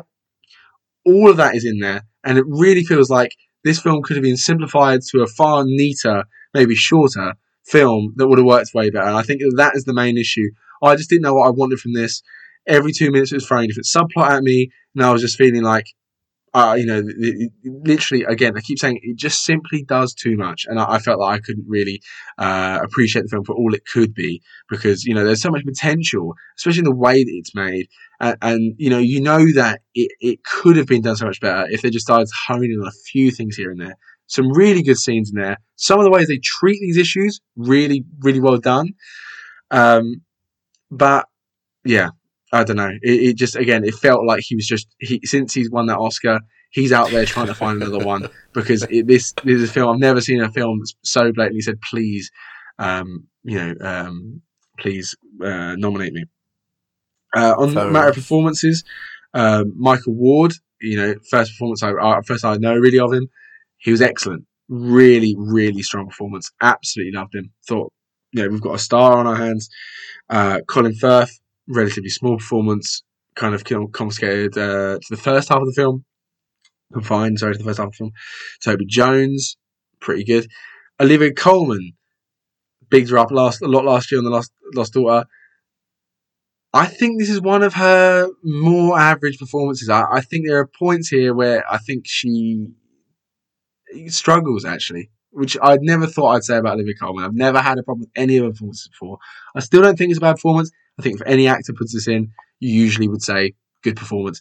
Very high standards with Colman. She's one of the best working British actors. Did not think she was up to her usual standard here. That is just me. A few times I just found myself cringing a little bit on some of the line deliveries. But yeah. Oh yeah, also there's a lot of musical stuff in here as well, which is again confusing the general plot. But yeah. What did you've already talked about Empire of Light, you talked about it last week. If you want to just give a few quick thoughts on Empire of Light. Yeah, I basically agree with you. When I first watched it, I liked it a lot more. But after I've had time to sit with it, I pretty much agree with you. I do disagree about Olivia Colman. I think she's fantastic in this. I think she's at a point where every performance she gives, she could get nominated for an Oscar, and I'd be like, fair enough. Yeah, makes sense. And this is no different. I think she's great in this film. But yeah, I agree. It's a little bit unfocused. It doesn't really know what it wants to be about. And there's also just this... The thing about the film being like the love of cinemas, like movie theaters, is it kind of comes out of nowhere when Olivia Colman's character has never seen a film, and then all of a sudden she rushes to the cinema after it's closed and says to the projector, "Show me a film," and it's meant to be like this big emotional catharsis, but it doesn't really feel earned in any way. It just kind of happens out of nowhere. So yeah, I agree. It kind of feels like a lot crammed into not a lot. So yeah, I agree. It could have chopped it down, tried to do a lot less with a lot less, and it would have been a lot more. Sometimes less is more, and this is one of those cases, I think. I think some of the struggles are at least partially made up for the fact that it does have absolutely ounces of charm. The first hour or so is brilliant. I remember being sat there thinking, this is very my cup of tea. Love it. And then it just sort of keeps going. Yeah, I agree. Yeah, it starts a lot stronger than it finishes. Yeah, and also maybe some of the decisions towards the end are, I think, perhaps slightly strange. Perhaps not the most satisfying conclusion, nor one that feels... and it just is a little bit random. I mean, I don't hate this film by any stretch of the imagination. I think it's well made, and I think a lot of the performances are great, and I appreciate what it's trying to do. But again, it doesn't know what it wants to be, and again, it does kind of reek of Sam Mendes kind of actually just kind of going all gung ho on this one, and I do believe that. I think I'm gonna give it about a 6. 6, fair enough. I'm going to give it a 7. I think that's reflective. I liked it a little bit more than you, so 7 makes sense to me. Roger Deakins is amazing. Cinematography is very good. Again, I think it's kind of ridiculous. It's been called one of the 5 best, especially we've had some amazing cinematography this year that hasn't been nominated. I'm not going to say what, because we'll talk about it later. But it might rhyme with Bath the Sun. I'm going to give my man of the match to Michael Ward. I think... It's a standout performance. I think he's the better of the two leads here, which again is pretty impressive seeing he's alongside Olivia Colman. I think that regardless of my thoughts on the film, it's an absolutely flawless performance. Fair enough. I'm going to give my man of the match to Mark Tildesley, who is the production designer. Really? I think the production design was great. It created that sort of old independent cinema vibe really, really well. There used to be an independent cinema that was right next to my house, the family house in Manchester, that we used to go to when we were kids. It got knocked down about 15 years ago. But it felt exactly like that. It felt exactly the same. So I loved the production design. And in Hillary's apartment as well, I thought the production design was great. So I'm going to give it to the production designer, Mark Tildesley. Wow, that's quite an obscure pick for this type of film, but I also appreciate it. I think I respect that choice. Nice. The Fabelmans. The Fabelmans. So let's start off. What do you think of The Fabelmans as a title for a film? I think it's a... Yeah, I've never really thought about it. It's a film title. It's solid. I don't think it's bad. You know, I don't think so. It's the name of the family. Yeah, it's just. I think it's a bit of a strange, but I guess it kind of has a kind of fantasy vibe to it, and perhaps that is kind of trying to invoke the wonder that this film tries to generate. Perhaps I don't get that fantasy vibe from it, but Fabelmans. I think it's kind of Dungeons and Dragons esque. No, fair enough. Okay, it's a lot of discussion. I think the word fable, you know. Okay, I suppose. The Fabelmans is the newest film from legendary director Steven Spielberg, which is a semi-autobiographical film that is based on parts or aspects of Spielberg's life and his relationship with his family and his relationship with film. Of course, that's what we're talking about today. It stars Gabriel LaBelle as Sammy Fabelman, who is the standing character for Steven. And his parents are played by Michelle Williams and Paul Dano, respectively. And Seth Rogen, as well as Judd Hirsch, Oscar-nominated Judd Hirsch, make up the supporting roles. So, again, it's kind of hard to give this film more of a description than that, because you know this film is basically just his relationship with film, but it follows Sammy growing up, moving through different places around America, and you know how different friendships and hardships and family problems and family positives seem to affect, you know, the way that he views film, his relationship with film, him wanting to become a filmmaker. And so on and so forth, whilst, of course, a lot of family problems themselves are kind of highlighted, including, you know, the questions around Michelle Williams and the mother character and her feelings and her relationship and such, who has also received an Oscar nomination for her acting. So there's been a lot of discussion on Twitter over the last week, a question which is, what was Steven Spielberg's last great film? To which a lot of people are responding, The Fabelmans. Do you consider The Fabelmans Steven Spielberg's his last great film, or do you think it is a stinker? What do you think of The Fabelmans?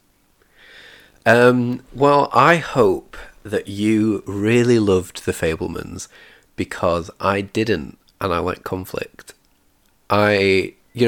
Steven Spielberg is one of the greatest directors ever, and his direction in this is as good as ever. But to me, it felt very unfocused. It felt a little bit too personal, in the sense that I couldn't connect with it because I wasn't living it. It felt like you had to fill in a lot of the gaps. I think it doesn't really know if the lead is Sammy Fabelman or Mitzi Fabelman. And I think that's why a lot of the confusion and kind of discussion about, is Michelle Williams lead or supporting? At first, everyone thought she was supporting. She got campaigned in lead. Now people are like, no, she is the lead. She's the co-lead. And I think the film doesn't know if she's the lead either. I think when she's on the screen, she is the lead. But when she's not on the screen, they treat her as if she's supporting. They never talk about her. You know, the arc of her character is that she's in an unhappy marriage and she wants to be with Benny, Seth Rogen's character. But we don't see any of that come to fruition. There's no finish to that storyline, because it's not her story. So why would we? But it treats it like her story a lot of the time. It seems to think, it's not sure what the plot is. Is the plot Sammy Fabelman's love of film, becoming a filmmaker, or is the plot this family drama about Mitzi Fabelman being in an unhappy marriage? It doesn't seem to know. It seems to go back and forth between the two and not really commit to either one. Is it a film about Steven Spielberg's love of cinema growing up, or is it a film about his family? Is it a drama about his family? The film doesn't really know, and I just found it quite unfocused, and I didn't really connect with it or love it in that way. It was impeccably well made. I can't complain about any of the technicalities of this film. Cinematography is astonishing. The direction is great. The script I had issues with, which I've just described. I think it's very unfocused. Spielberg doesn't often write his own scripts. I think that's one of my favourite things about Spielberg, is that he knows his limits. He knows he's not a great writer, so he just directs other people's scripts. More often than not nowadays, Tony Kushner's scripts. I think that's one of the best things about him. He co-wrote this, and I think it feels unfocused a little bit. He didn't really know where to... when you're making a film this personal, it must be quite difficult to kill your darlings and be like, I'm going to put that scene out because it's not as important and I need to put this scene in. It feels like he just kept everything in the order that it happened, rather than making it a good narrative to weave through all of these amazingly technically well done scenes. The performances were great. Gabriel LaBelle was great as Sammy Fabelman. Michelle Williams was great, but again, her character felt unfocused because it felt like half the time she was the lead, half the time she was supporting. Paul Dano, he was okay. I feel like his performance was nothing to write home about. Judd Hirsch got an Oscar nomination for literally one scene. We're not being hyperbolic. It's literally one scene. I am baffled that Judd Hirsch got an Oscar nomination for that. It's a good scene, don't get me wrong, but when he leaves, I remember thinking to myself in the cinema, how is he going to come back? Because surely he didn't get an Oscar nomination for that.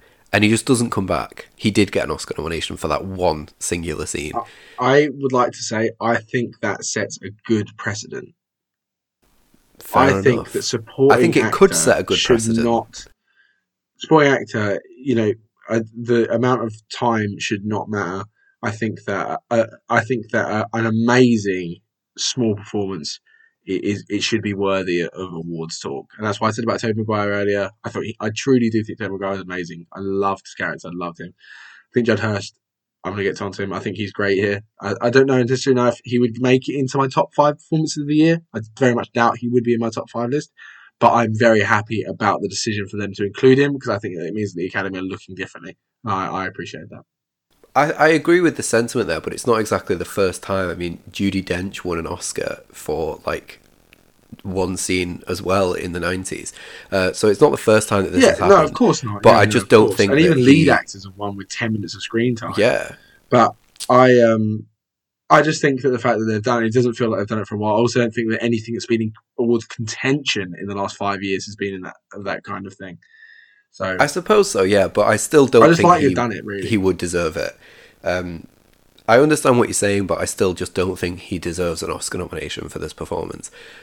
So yeah, that's how I feel about The Fabelmans. It's a very, very well-made thing. The score is great. The editing is fantastic. But for me, it just felt unfocused. It didn't know what it wanted to be, and I was quite disappointed with it. I've been overwhelmingly negative, but I did still very much enjoy it. It's a great, very well made film. It just felt it didn't know what it wanted to be. I didn't really vibe with it. I hope you loved it, because I like conflict. Weirdly, I mean, this episode, I think nothing we've massively disagreed on. But we've also had different thoughts and everything, which is kind of nice. Yeah. We've had different thoughts, but Babylon, you liked it, you loved it, I liked it, but there was different aspects that we disagreed on. Even the Empire of Light, I have problems with The Fabelmans. But my problems are different problems. So. Ooh. Pray tell. I like The Fabelmans. I think The Fabelmans is a very good film. And for the vast majority of the film, I did enjoy it. I think that I didn't have a problem. I didn't think the film felt unfocused to me, to be honest. It's not something that I had much concern about. I thought it was a very interesting story. It focused on Sammy, and I never felt like, within my interpretation of the film, I never felt like there was a fight between Mitzi and Sammy as the lead. It always felt like Sammy's film, I think, and it was kind of showing her how he relates to his own mother. And I think the story generally, on paper, is an interesting one. Of a boy's love of film, and essentially, we get an insight into the life of Steven Spielberg, who's one of the most critically acclaimed and most loved directors of all time. One of my problems with Steven Spielberg in general is my problem with this film. Steven Spielberg is unbelievably good at making blockbusters. And I think there's a lot of stigma around, not necessarily Spielberg. I think he kind of, people understand how good he is. But blockbusters in general and blockbuster directors, there seems to be a kind of a stigma as a kind of lower form of art. I don't want to get into that. That's not my criticism here. But I think all of Spielberg's films, often a lot of them are kind of commercially driven. You're thinking of your E.T.s and Jurassic Parks and stuff.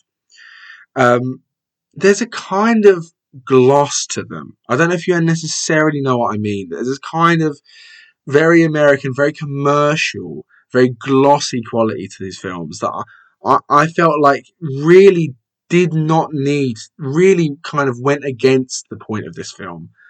And yet it still felt very much like that.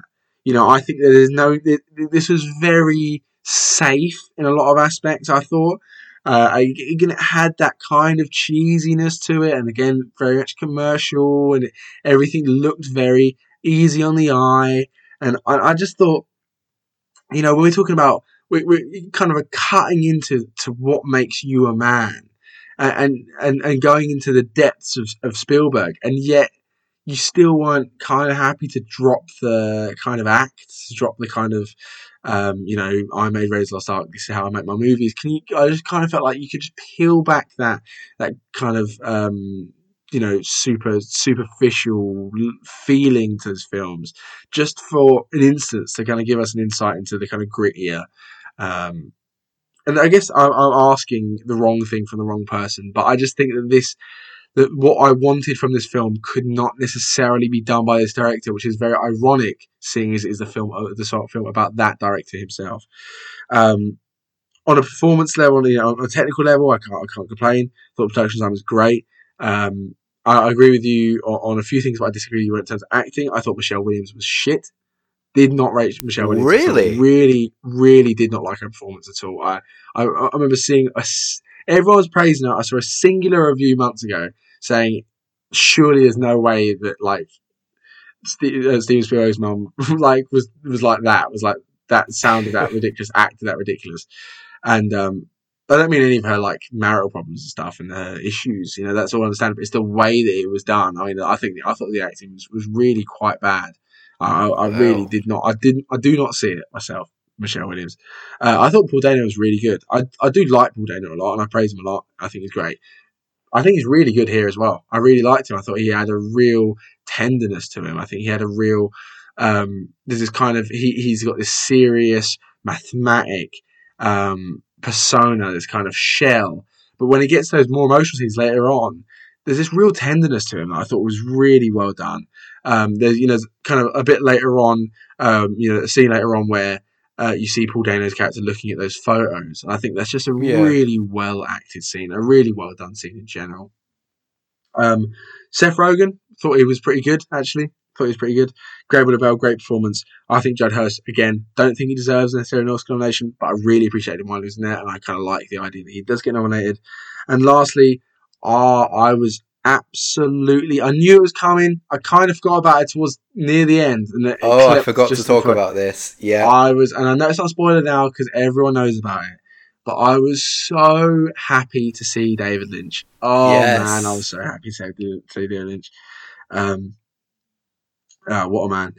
Playing John Ford, which as well makes it an even nice touch. Now, also, you can tell in very small screen time that David Lynch cannot act at all. But I don't care. That's not a negative to the film. It's David Lynch. I think David Lynch deserves the Best Supporting Actor nomination over Judd Hirsch. He was great in that scene. You know what, though? He did exactly what he needed to do. It's like the guy out of... The Godfather Part 2 that got nominated, basically, just because he was an acting character. Oh, yeah. Imagine if David Lynch finally won his competitive Oscar for acting. Yeah. that would be pretty mad. But yeah, David Lynch is great. I love that scene. Yeah. I mean, I think, it's a nice film. You know, it's, once again, charming, heartwarming.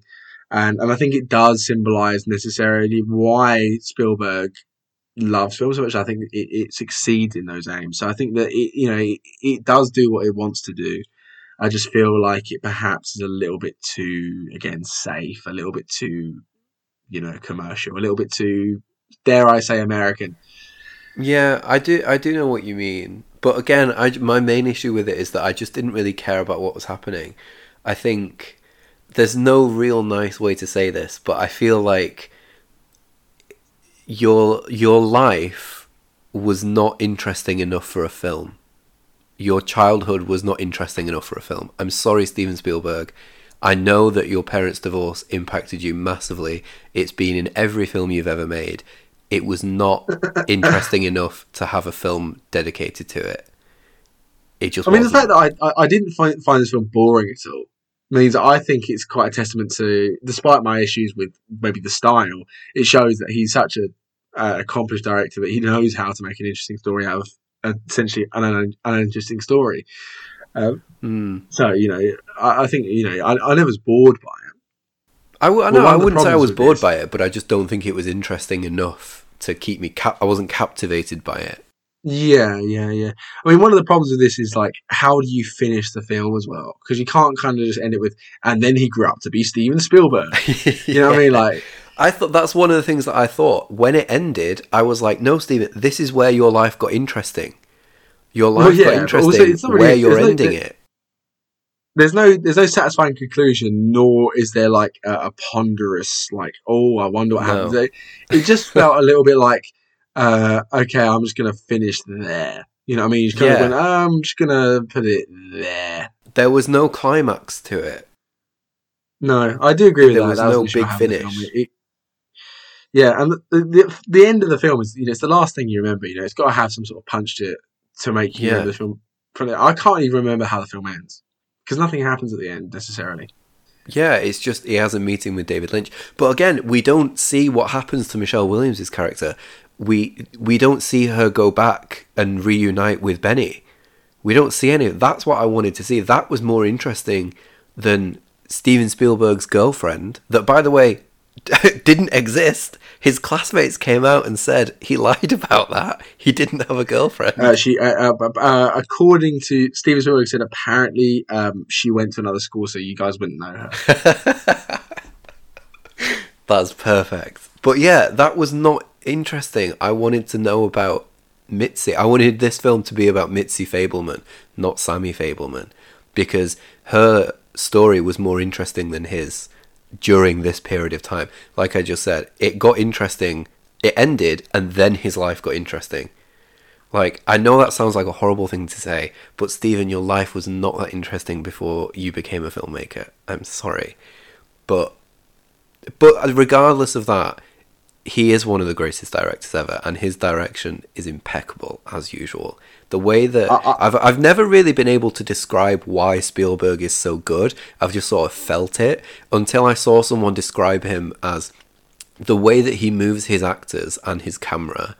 No one does it like that. And ever since I read that, every time I've watched one of his films, I've been very conscious of watching where the actors move around and where the camera moves. And it's just so impressive, and this film is as good as his direction has ever been. Yeah. In answer to the previous question, by the way, I don't want to preface this by saying I haven't seen Munich, but I would like to say that Steven Spielberg has made a lot of very good films, and I'd go as far as say that The Fabelmans is a very good film. I'd say that West Side Story is maybe slightly better than very good film. But I think Steven Spielberg's last great film was probably Catch Me If You Can.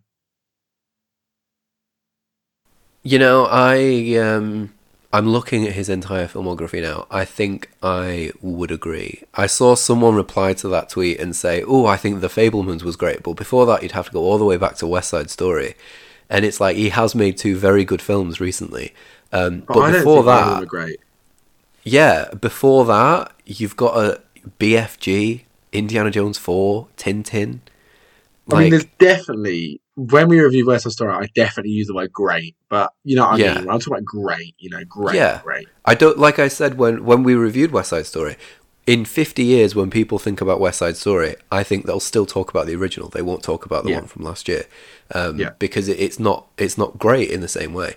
But yeah, I think I'd agree. Going back, I haven't seen all of the films that he's made since Catch Me If You Can, but Lincoln was pretty great actually, but not to the same level as like Catch Me If You Can. So yeah, I'd say it's like War Horse is very good, right? Yeah, I haven't seen War Horse actually. You've not seen War Horse?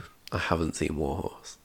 Right. I saw the Post. I loved the Post. I love a good journalism drama, and the Post was a great journalism drama, but it wasn't great in the sense that we're using the word "great" now. Yeah, exactly. It's like you say. Like imagine, like you might have a great bacon sarnie tomorrow, but it probably isn't one of the greats. Yeah, exactly. Like looking through, he's made a lot of films that are very good.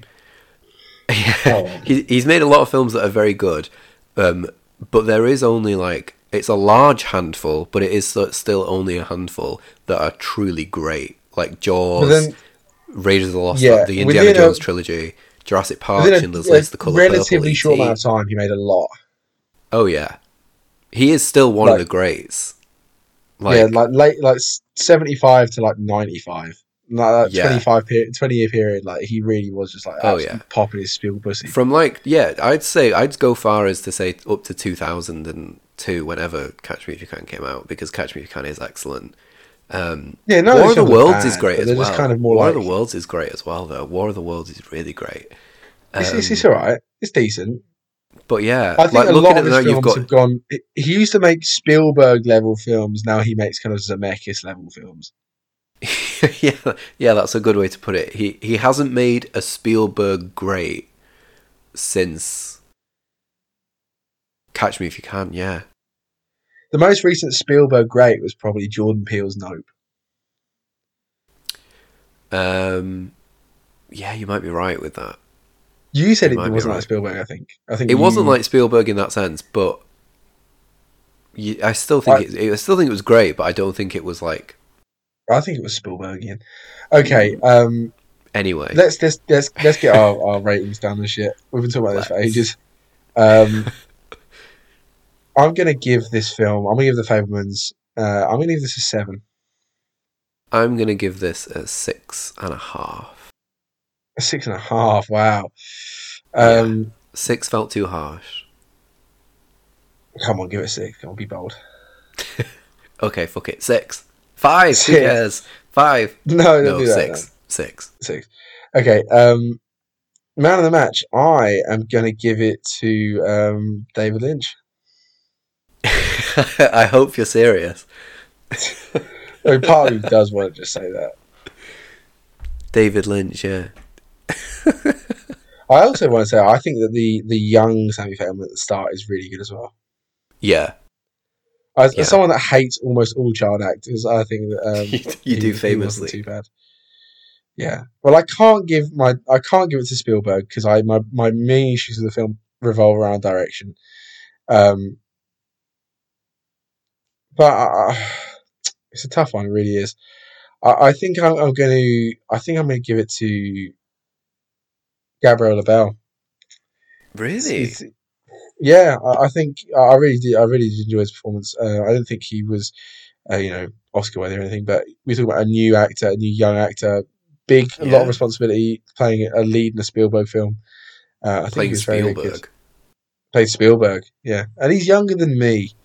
So, wow, yeah. So I'm gonna give it to Gabriel LaBelle. I think I'm gonna give mine to Janusz Kaminski for the cinematography. I think it's a very pretty film to look at. Yeah, I was inclined to. I was feeling that, but then I thought I've already gone for a cinematographer today. I probably should do another one. Yeah. But I've already done another actor. I didn't feel bad about that. So it kind of shows the way in which the non actors are disrespected in terms of widespread film criticism, isn't it? Lewis. Yeah, it is. That is true. From you, Lewis. Certainly. I gave it to a cinematographer. Yeah. I've also given it to as many cinematographers as you today. That is true. But I gave it to a production designer last one, so... Yeah, but if we went by like the amount of times, I'd probably given it to more cinematographers than you. I've definitely given it to more cinematographers than you. I absolutely wank off cinematographers. You do, yeah. Let's just make this a cinematography podcast. Fuck it. Let's just not even talk about the acting. Yes. Let's just talk about cinematography. Babylon popped its fucking cinematography. So good, man. It did. It did. Yeah. This is the next week's episode is going to be about the dolly zoom. Yeah, that shot when Diego Calva is in the cinema near the end, and like it goes down. Oh, this camera goes down to the bottom row. Looks around, that was goes amazing. Up, goes top. Amazing, mate. Oh, it's so good. It's so good. The amount of long take. I am a sucker for a long take. The amount of long takes in this. The long take from when Brad Pitt stands up and walks over to his wife and says, "I'm just going upstairs." That long take. Oh, yeah. Oh, and the way the camera lingers on the door that's slightly ajar so you can only see a little bit through. Oh, it's beautiful. Beautiful. Yeah. What was your favourite moment of cinematography from Empire of Light? Oscar nominated Empire of Light. Can't believe Empire of Light got an Oscar nomination for cinematography over Babylon. I mean, cinematography is good, right? It's just, it is good. And a few times in the film I thought this is actually really good cinematography. Yeah, but you know, if it wasn't Roger Deakins, I don't think it would be nominated. For sure, absolutely no chance. Yeah, it's imagine solid. That would be so rogue if like this film came out exactly the same. It was just some random Don. There's absolutely no chance they just randomly give it to Empire of Light, which got no Oscar nominations. Yeah, it's weird, isn't it? Bardo also got an Oscar nomination for cinematography. Lone cinematography true. But that has like aggressively good cinematography, right? It does. It's very, very in-your-face cinematography as well. Yeah. As does Babylon. Yeah. But we will talk about that next week. Let's stop babbling on, eh? Hey! That was good. That was good. Hey. That was great. Next week, what are we supposed to be doing that we almost certainly won't be doing because we'll change because it's the national podcast and we have no consistency. We will be doing it because I desperately want to talk about it. Tar. Yeah, that one is the most certain. We're doing Tar. Kate hopefully Blanchett, All Quiet Stars, on the Western Front. Lydia Tar. Yeah, no, we're not doing Quiet on the Western Front, you fucking idiot. That's the next week. We're doing Tar, Banshees of Inisherin and The Whale. Oh, yeah, you're right. Depending on how quickly you can watch them, we should be able to actually get it out next week. Yeah. I've only seen one of those three films. Have you seen Tar? No, I've not seen Tar, no. You just need to watch Tar. Double bill Tar and The Whale tomorrow and we'll do it. My brother in Christ, I have a job. Slack it off for a day. No. I can't do it after this. I actually have got people in my job that listen to this podcast. So if Charlie is listening to this and he's like, right, I'm calling up the company and saying that Sam took a day off because Lewis said he wants to go watch The Whale. Oh, shout out Charlie, by the way. What a top Don. Hi, Charlie. I think that's pretty much everything. If do you want to talk about Justin Roiland again, or should we just finish? Oh, jeez. Let's just skip over that. Oh, jeez. Let's. Right, so that wraps it up for this week. Thank you very much, everyone, for listening. Thank you. You can find us on Twitter at NowShowingPod, and you can find us individually on Twitter at SamHmedia and LewisJWR, respectively. You can find us on Letterboxd at Sam Houston, and which one is yours also LewisJWR? Yeah, LewisJWR on Letterboxd. LewisJWR. Yeah, big thanks to everyone listening. Again, we've had a really impressive few weeks from you lot, so we're all very happy about. You can have a few weeks off, actually, because you've been listening to our podcast so much recently. You can have a few weeks off. That's from us. You don't have to listen to these episodes. We're happy for now. But if you really are desperate, you should not only listen, but you should rate the podcast on Spotify or Apple Music or wherever you listen to your podcast on, Apple Playlists, whatever, Google Players. Give us a 5-star rating. Helps us go up in the rankings. We really appreciate that. And, of course, tell your friends. Thank you very much for listening, guys. And we'll see you next time. Goodbye. Bye.